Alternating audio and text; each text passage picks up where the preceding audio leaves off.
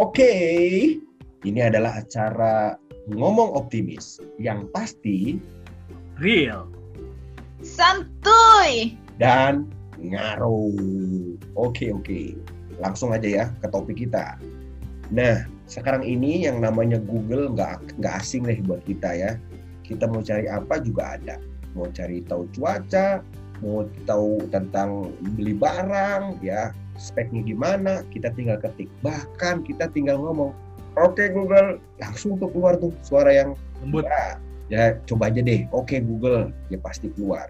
Nah sehingga kalau kita tinggal nanya-nanya ini itu ini itu itu, seolah-olah Google tahu semua. Sehingga ada yang mengatakan bukan lagi oh my god, oh my Google, gitu tuh ya. Tapi apakah betul memang ya zaman sekarang ini kita udah nggak bisa ngerasain dan ngalamin kehadiran Tuhan. Apalagi ada yang mengatakan begini, aduh COVID seluruh dunia nih, Tuhan katanya maha kuasa, tapi kok Tuhan nggak bertindak apa-apa. Nah oleh sebab itu kita akan ngomong nih seputar itu deh. Eh, langsung ke teman-teman saya ada Budiman atau di, biasa dipanggil Budiman. Halo, Men, halo sorry ya tadi gua putus wey putus paket habis paket data Ini lagi rekam Mas Hendri. Oke oke nggak apa-apa bro nggak apa-apa bro. Ya selamat dan bergabung. Ini adalah eh, tadi yang baru ngomong itu eh, teman saya juga ya Henry yang bukan raja dia dari Kalimantan ya. Henry lalu ada Badiman gimana bro? Di sana aman-aman di Sumatera? Oh iya, aman. aman. Dan ada lagi teman saya ini Ima ya jadi kalau ada satu dua tiga empat nah ini dia. Ima yang nggak pakai L. Gimana mak? Aman keadaan mak? Aman, aman kakak. sedap. Oke saya udah nyiapin kayak semacam pertanyaan-pertanyaan gitu sih ya. Kita akan simak deh masing-masing. Kapan lo ngerasain kehadiran Tuhan? Ya elah kayak kuis aja nih ya. Kapan lo ngerasain kehadiran Tuhan kita mulai dari Lampung dulu ya guys silakan Kalau gue merasa yang paling sangat terasa adalah ketika justru lagi mengalami penderitaan, kerasa banget itu. Jadi ketika keadaan terpuruk, mudah langsung tahu ada kuasa yang lebih besar, ada sesuatu yang melampaui diri gue yang bisa membantu begitu. Malah ketika keadaan baik, semua oke, malah sering kali suka lupa diri, menganggap bahwa ah kita mampu. Tapi namun ketika terpuruk itu seperti megaphone, ya, wah speaker besar yang mau ngomong bahwa, eh ini ada aku loh, begitu. Mengapa kamu sendirian dan bertarung sendirian? Seperti itu. mantap jadi itu Budiman tuh ngedengar suara Tuhan dari megapon gitu atau gimana tuh Dan coba, bro gue di sini bro gitu atau gimana eh, ya gue di sini ngapain aja gitu ya. Nah, gimana tuh bro maksudnya gimana bro Iya, justru justru itu menariknya ada begini. Justru ketika pengalaman gue ya, ketika penderitaan itulah, penderitaan susah, ada masalah begitu. Justru di situ gue merasa bahwa kehadiran Tuhan tuh ada gitu.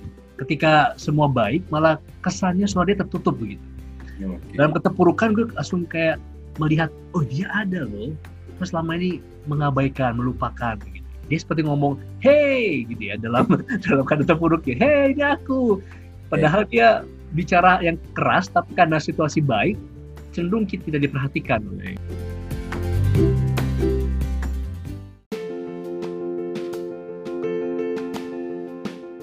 Ya, ya. Oke, itu dia. Jadi ternyata di tengah penderitaan bisa ngerasain kehadiran Tuhan. Teman saya Ima. Nah, gimana, Mak? Lu ngerasain kehadiran Tuhan, Mak? Waktu susah apa waktu lagi ngapain, Mak? Ya, kalau saya sih selain saat penderitaan, ada juga sih, Meng. Misalnya kalau kita ngelakuin sesuatu, pas habis itu kita ngerasa, ih, kok gue, kok gue bisa yang ngelakuin hal kayak gini ya, gitu. Nah itu bisa ngerasa, oh gile ini pasti ada yang nolong di luar dari diri gue sendiri, yaitu Tuhan gitu. Misalnya, gue kan trauma naik mobil nyetir dulu pernah gitu ya. Nah ketika gue berhasil bisa naik nyetir belajar nyetir mobil tuh dari Jakarta sampai Tangerang itu buat gue ngerasa ih gile amazing banget ya jadi gue pikir wah ini ada ada karya Tuhan banget gitu gitu Oke, jadi ternyata di dalam saat-saat yang menderita, yang sempit, yang susah, Tuhan dapat dengan kentara kita rasain banget. Tuhan begitu real, Tuhan begitu ngaruh dan ngefek. Oke, nah sekarang ini kan semuanya kebetulan teman-teman saya ini mereka katanya ikut Tuhan Yesus. Oke, kenapa ya mereka ikut Tuhan Yesus? Kenapa nggak ikut yang lain gitu? Nah teman saya Henry, saya mau tanya nih teman Henry, kenapa sih ikut Tuhan Yesus? Oke, ya yang kalau lo tanya siapa atau eh, tadi pertanyaannya siapa Tuhan Yesus menurut lo ya? kan Bukan, bukan bro. Pertanyaannya gini. kenapa lu jadi orang jadi Kenapa ini orang Kristen percaya Tuhan Yesus Nah, kenapa lu ikut Tuhan Yesus? Kan bisa ikut yang lain. Oh, Kenapa sih jelas. Yang- Yesus? Yang pertama, kalau berangkat dari katanya Budiman mengalami adanya Tuhan ketika dalam penderitaan, ya, Yesus pilihan yang tepat buat gue. Karena penderitaan, ya enggak, ya enggak bro. Karena penderitaan yang Yesus alami itu udah cocok dengan penderita apa sepertinya ikut eh, eh, Kristus menderita sepertinya merasakan apa yang dirasakan oleh setiap orang yang menderita. Itu yang pertama. Yang kedua, kenapa gue ikut Yesus? Karena kasihnya yang begitu indah. Kalau lo bilang, eh, tadi lo nggak nggak tanya gue, meng, lo tanya berdua aja. Kenapa? Apa yang membuat lo merasakan kehadiran Tuhan? Kalau gue ditanya apa yang membuat gue merasakan kehadiran Tuhan? Ketika gue mengalami sesuatu yang indah dan keindahan itu hadir di dalam kasih Kristus. Gitu, bro. Santuy ini udah santuy, udah santuy. Yang indah-indah, yang indah-indah lu ngalamin kehadiran. Oke, yang indah-indah. Yang indah-indah maksudnya gimana tuh, Bro? Indah-indah tuh terlalu abstrak ya. Bunga indah tuh. Hmm. Ya, ketika kalau mengalami begitu besar kasih Tuhan dong. Saat lo sudah melewati pergumulan, saat lo sudah mendapatkan hasil dari perjuangan lo, gitu ya. Lo menang, lo puas dengan apa yang lo hadapi, apa yang telah lo lewati. Gue pikir itu keindahan luar biasa. Dan dalam keyakinan gue, gue yakin Kristus itulah satu-satunya yang membuat gue bisa melewati segala per- pergumulan sampai gue menang. Dan keindahan akan mengalami kemenangan itu. Gitu, Meng. Oke. Oke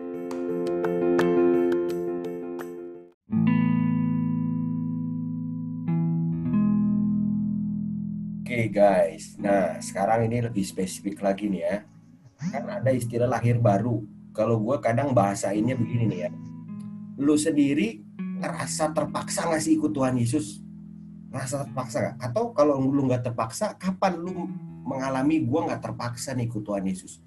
Gue real, tulus, gitu. Kapan? Kalau boleh cerita sedikit mungkin kita ke Lampung kayaknya nih. Ayo Bud. Kapan terpaksa?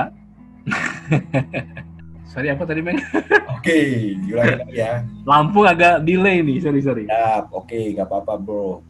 Kan ada istilah lahir baru ya. Kalau Iya. dalam bahasa gue gini nih, lu tuh nggak terpaksa ikut Yesus, lu, lu real gitu tulus. Ya gue ikut dia emang ini tulus nih, ya ini gue nggak ada paksaan. Dan kapan lu merasakan pengalaman itu? Gue nggak terpaksa. Gue bukan misalnya lahir dari keluarga Kristen terus gue jadi pengikut Yesus, tapi gue memang ngalamin nih Tuhan Yesus itu memang ya dia layak disebut Tuhan. Ada nggak eh, waktu spesifik atau pengalaman-pengalaman tertentu yang buat lu ngakuin itu? Oke, ini menarik nih. Walaupun gue dari kecil eh, di keluarga Kristen, walaupun nggak nggak rajin-rajin ke gereja, namun ketika dari kecil gue sekolah minggu begitu ya. Hanya momen seperti yang lu tanyakan itu, yang lo omongin itu, gue alami ketika dua SMP. Di saat itu gue mengalami semacam pengalaman, eh, gue ini udah diselamatkan, udah mendapatkan anugerah, dan gue nggak bisa hidup seperti ini saja, gue memberikan sesuatu buat Tuhan, mau benar-benar ikut dia begitu. Momen seperti itu gue alami ketika dua SMP momen yang disebut dengan semacam lahir baru lah ya walaupun sudah di belum sini sih memang tapi udah dibaptis gitu ya Oke, dua SMP. Nah, sekarang kan udah nggak dua SMP lagi nih ya. Udah udah anak udah banyak ya. Artinya pengalaman itu pasti memberi efek kan ya. Pernah kehilangan momen itu nggak? Artinya, ah, aduh, gua kok udah nggak ngalamin lagi nih ya. Namanya kayak dulu gitu. Yesus tuh memberi keselamatan, apalagi sekarang zaman COVID gitu kan. Pernah nggak ngalamin kayak begitu? Dan tips-tipsnya apa ya supaya lu nyikapin itu gimana tuh, bro? Ya, ya oke ini, ini penting bagus. Um, ada momen-momen keraguan, momen-momen seperti rasanya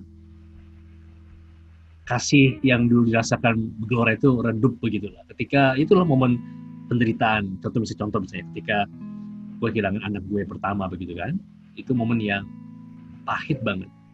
Yang gue rasa kok kayaknya gelap begitu ya. Gue udah uh, banyak memberikan hal buat Tuhan, tapi kok hidup seperti ini yang dialami begitu. Itu momen-momen um, yang berat begitu. Tapi ya puji Tuhan bisa dihadapi di momen itu bisa dilewati ketika gue melihat bahwa momen ini memang Tuhan tahu dan bukan Tuhan mencobai bukan. Memang Tuhan mengizinkan yang terjadi.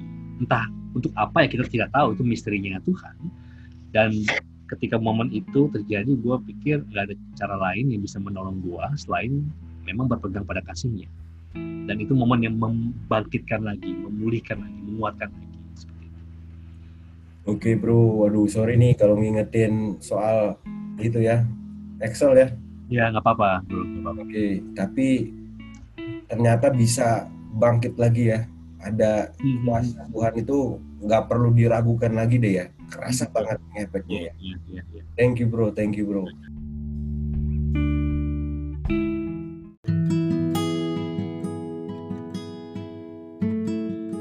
Nah, sekarang eh nah ini terkait kesulitan hidup nih. Tadi kan teman Ima, teman saya nih Ima bilang katanya di dalam kepedihan, kesulitan, eh, hal-hal yang trauma gitu dia ngalamin kehadiran Tuhan ya. dalam bentuk apa sih gitu kan mungkin kita yang juga pernah ngalamin pengalaman trauma kesulitan mungkin kita juga doa gitu mungkin kita bertanya Tuhan saya lagi susah nih gitu terus kadang tuh kita nggak dapet tuh jawaban Tuhan kita bingung ya emang Tuhan tuh kadang gimana sih dia munculin kehadirannya gitu. Kita bisa ngalaminnya gimana ya? Kalau Ima sendiri gimana, Mak? Ngalamin kehadiran Tuhan tuh lewat apa sih? Kalau saya sih ngalamin kehadiran Tuhan tuh bisa yang sering saya alami ya. Itu melalui orang-orang yang Tuhan kirim ya, maksudnya yang Tuhan hadirkan dalam kehidupan kita gitu. Jadi eh misalnya kayak apa eh nyetir itu kan, jadi kan pernah ditabrak orang terus dia terloncat lalu pas meninggalnya di satu di depan dashboard gitu kaca. Yang satu meninggalnya kena kena apa ya kena jalan terus meninggal situ kan jadi ngeliat gitu. Tapi ketika kemudian belanja nyetir itu sebetulnya udah berapa kali ya? Ini udah yang keempat kali kayaknya. Nah akhirnya ada tekad terus Tuhan kirim orang yang memang pas gitu. Maksudnya yang ngajarin sabar yang ngajarin tuh yang yang ayo apa coba gitu. Jadi menurut saya kalau kapan Tuhan itu hadir eh melalui orang-orang sekitar ya yang Tuhan kirim. Dan saya rasa Tuhan itu selalu punya cara yang itu yang tepat buat orang yang tepat gitu. Mungkin buat saya gitu caranya Tuhan dengan cara yang tepat. Mungkin orang lain Tuhan hadirkan dengan cara yang lain. Tapi pasti yakin Tuhan Yesus akan menyatakan dirinya dengan jalan yang paling tepat. Sama kayak kisah Tuhan Yesus itu bertemu dengan murid-murid setelah kematiannya ya. Kan caranya beda-beda tuh. Tapi cara yang berbeda itu pas banget sama orangnya gitu. Itu meng. Oke okay, thank you ma. Jadi ternyata uh, ada kepekaan ya. Katakan gitu ya sensitivitas antena masing-masing itu beda-beda ya. Dan kita uh, sejauh kita punya kerinduan untuk uh, mengalami uh, pertolongan Tuhan Tuhan punya cara-cara yang pas waktu yang pas yang akan membuat kita sadar akhirnya wah ini nih Tuhan ini ini pasti dari Tuhan gitu kurang lebih begitu ya kan jadi jangan buru-buru bilang Tuhan nggak ada ya gara-gara kita nggak bisa melihat pertolongan yang real. Tunggu dulu ya. Jangan-jangan antena kita nih ngarahnya nggak pas. Iya, gue gue juga pengen sharing juga nih. Belum lama ini gue coba-coba pasang parabola sendiri ya kan. Lihat-lihat YouTube gitu kan. Uh, eh ternyata parabola bekas TV berbayar bisa dipakein tuh LNB-nya diganti ah cerita gue ikutin kan ya gue pakai arahin satelit gitu eh kagak bisa intensitas sinyal kualitas sinyal jelek gua cari cara apa nih yang salah ya? Jangan-jangan nih kabelnya nih gua ganti aja kabelnya kan cuma 20 ribu perak. Gua pasang waduh sinyal tuh langsung full ya. Gua arahin tek kekunci tuh sinyal. Waduh girang banget TV nyala. Mungkin ya kurang lebih gitu kali ya. Kita antena kita masing-masing beda Uh, tapi juga mungkin ada kabel-kabel, ada perangkat-perangkat dari kita yang bukan salah Tuhan sih ya Tuhan masih nyalain on terus gitu, tapi kita sendiri yang uh, uh, arahnya kurang pas ya. Mungkin kita juga kita masih nggak uh, nggak tulus begitu kan ya, atau ya masih banyak keraguan-keraguan ya banyak lah yang mesti kita periksa ya sebenarnya. Uh, kalau teman Henry gimana nih teman Henry nih? uh, kalau situasi hidup yang sulit, nah lu kan ikut Yesus nih, Dri. Uh. Gimana sih lu ngak, katakanlah ngakalin hidup yang sulit sebagai pengikut Yesus zaman sekarang apalagi Dri? Apa memang ada antena yang perlu dibereskan atau kabel-kabel gitu atau arah sinyal ya kalau kalau ibarat parabola tadi atau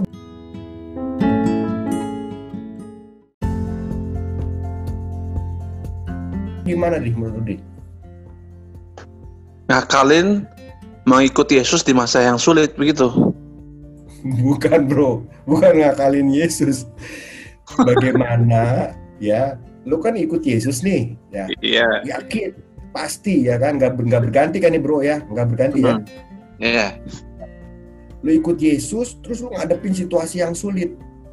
Gimana lu ngakalin hidup lah? Ngakalin tuh gimana ya? Artinya nyikapin hidup yang berat, yang sulit lu sebagai pengikut Yesus gimana ya caranya kalau lu sendiri? Uh, gue pertama yakin kalau seseorang hidupnya berserah kepada Yesus, justru dia bisa menghadapi hidup yang sulit.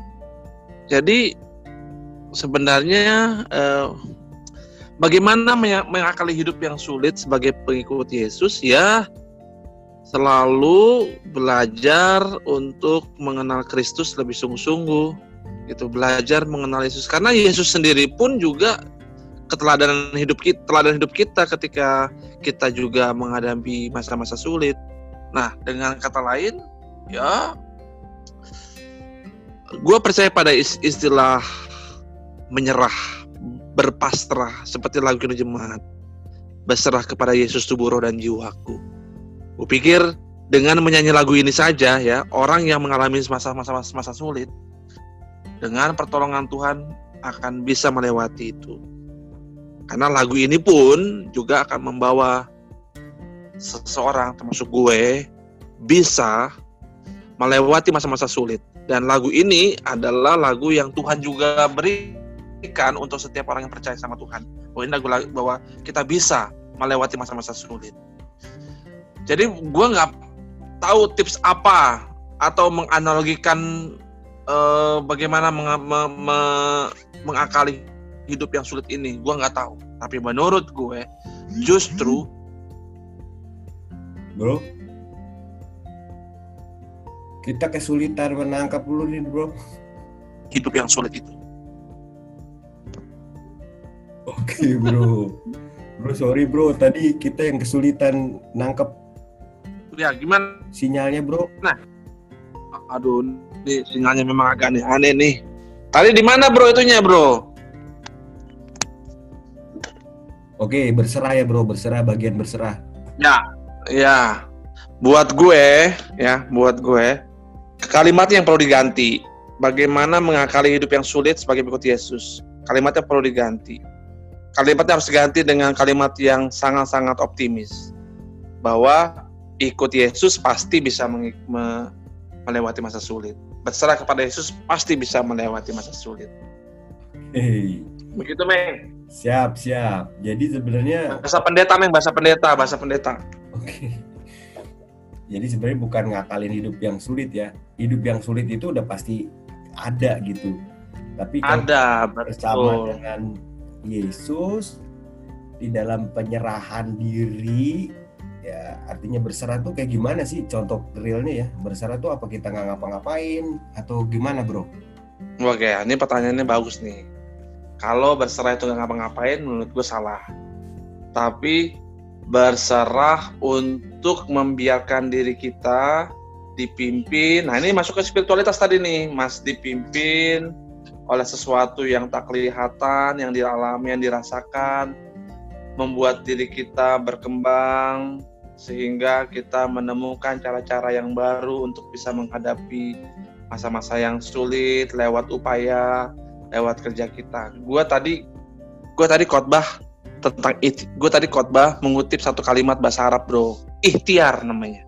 Ikhtiar itu ternyata dipahami dengan lo berdoa dan lo mengerjakan apa yang lo doakan, gitu ya. Ikhtiar itu kan berupaya, bekerja. Tapi dalam kekristenan kita percaya lo nggak cukup berdoa, tapi lo kerjakan apa yang lo doakan. Gitu. Nah artinya adalah ya menurut gua berserah kepada Yesus adalah ketika lu berdoa sama Yesus tapi lu juga kerjakan apa yang lu doakan niscaya masa sulit akan selesai akan dilewati Amin. amin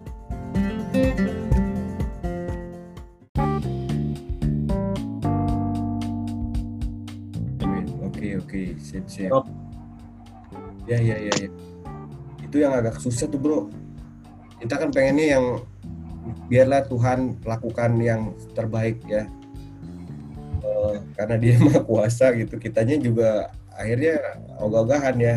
Padahal betul tapi menurut menurut gue menurut gue justru memang eh, di sini seseorang bisa diukur kedewasannya mengikut Yesus atau diukur kedewasannya untuk di, bisa bisa bisa membuktikan dalam hidupnya bahwa dia betul-betul merasakan kehadiran Tuhan. Karena kalau kehadiran Tuhan selalu efeknya adalah sesuatu yang oh, yang enak buat dirinya, yang bermanfaat buat dirinya, menurut gue ya kurang tepat. Tapi ketika mengikut Yesus, efeknya juga dirasakan oleh orang lain lewat us lewat usaha, lewat kerja. Gue pikir di sini baru mengikut Yesus sangat tepat. Oke, wow mantap banget bro. Iya bro, orang Kalimantan yang begini bro.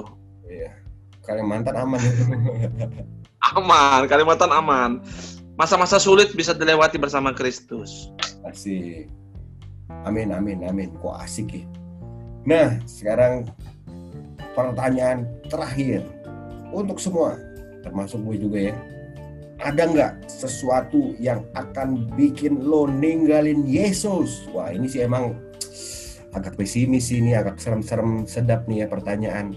Tapi ada nggak sih sesuatu yang akan membuat, membuat lo tuh ninggalin Yesus? Ada nggak? Budiman, ada nggak Bud? Ada ketika dia ninggalin gua, tapi itu mu- nggak mungkin kan? Maka gue nggak ninggalin dia. Oke, ya juga ya. Tuhan nggak akan. Bahkan saat kita berupaya kabur tuh Tuhan kayak ngikutin terus gitu ya. Dia megang kita terus. Ya, dia megang terus kita, iya. Nggak, nggak, nggak, nggak ngelepasin kita begitu. Oke, jadi cuman saat Tuhan ninggalin kita dan itu nggak mungkin. Jadi kata Budiman nggak mungkin deh dia ninggalin Yesus. Oke, Mak.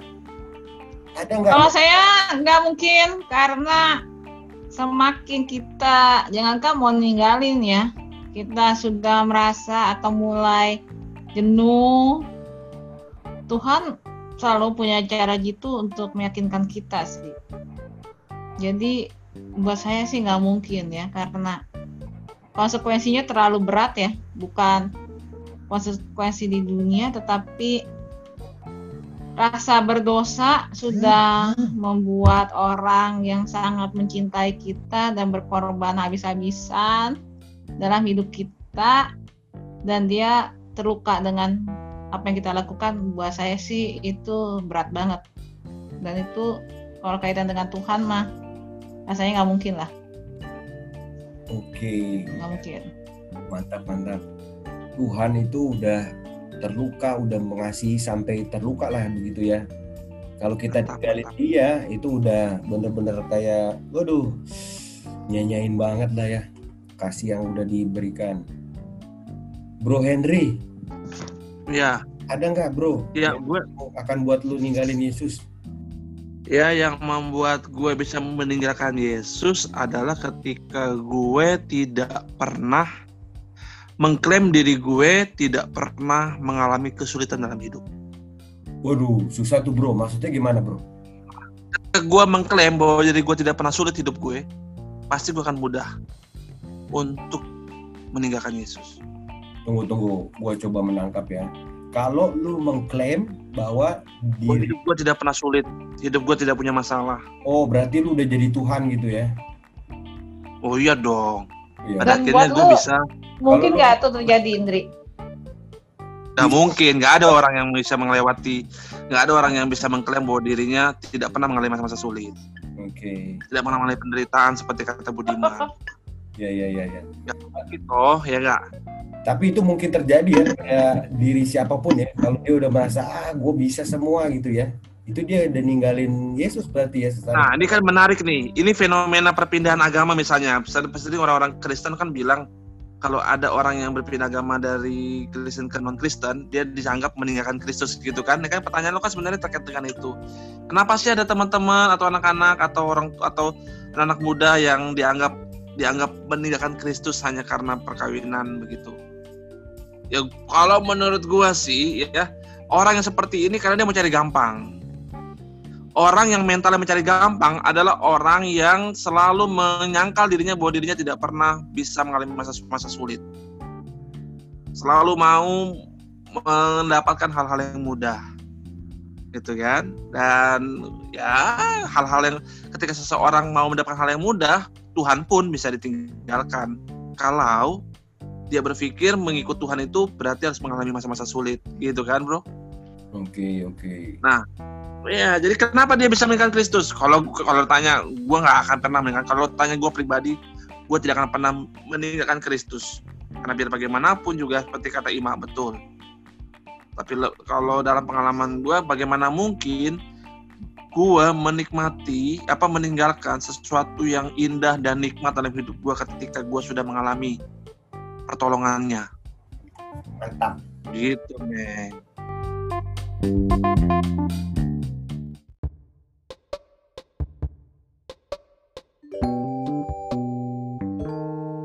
Woi ini bener-bener terakhir nih ya pertanyaan ini. Sumpama ya, sumpama nih ada dari pendengar kita yang oke, gue mau ikut Tuhan Yesus, gue mau ke- mengalami kehadiran Yesus, gue mau ikut Yesus.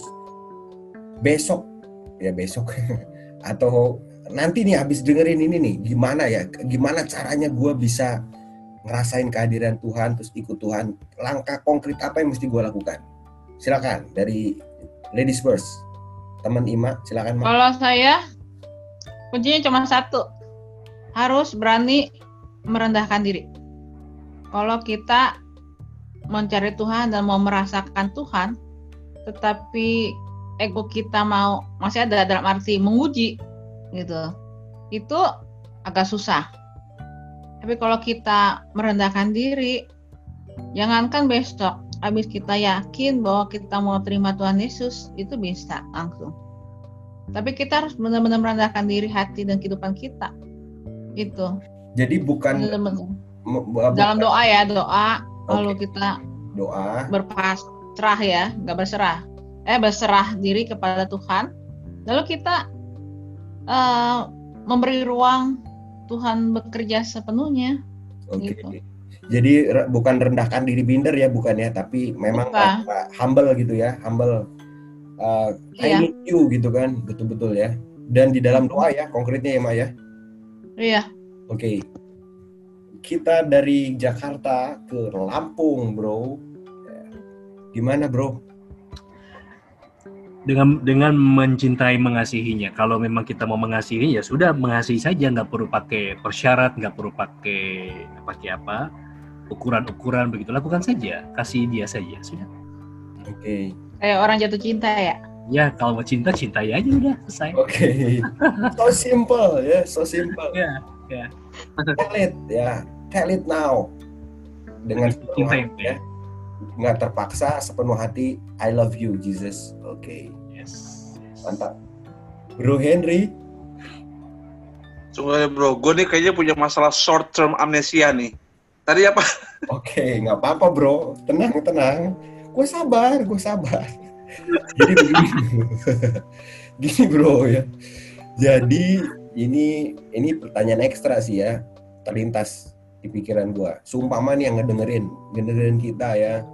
Oke deh, gue mau ngerasakan kehadiran Yesus, gue mau ikut Yesus ya. Sebab dia udah terbukti deh bisa membuat kita itu ngadepin segala hal yang sulit dalam hidup.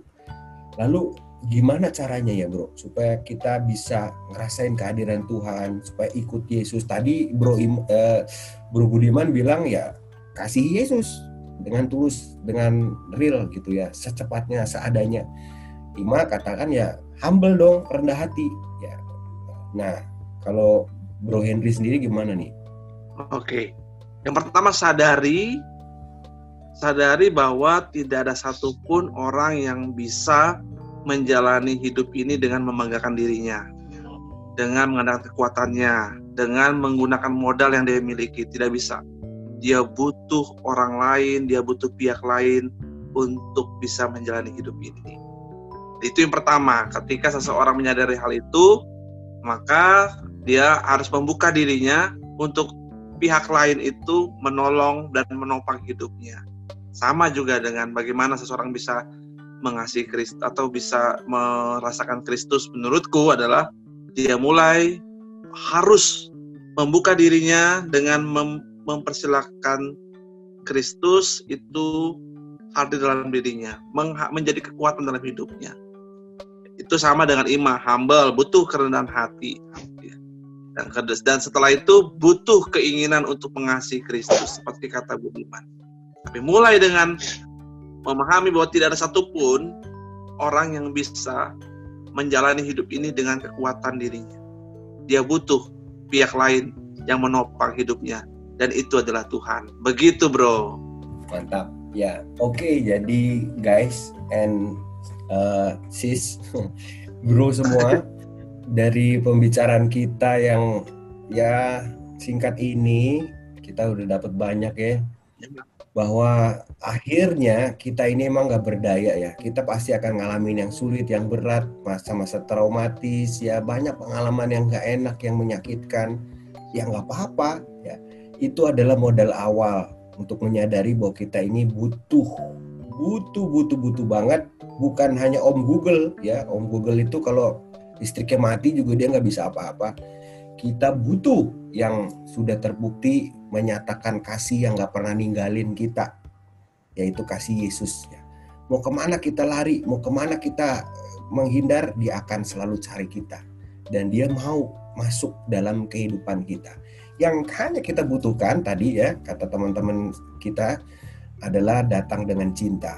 Ya, katakanlah dengan dengan tindakan kita bahwa kita mengasihi Yesus.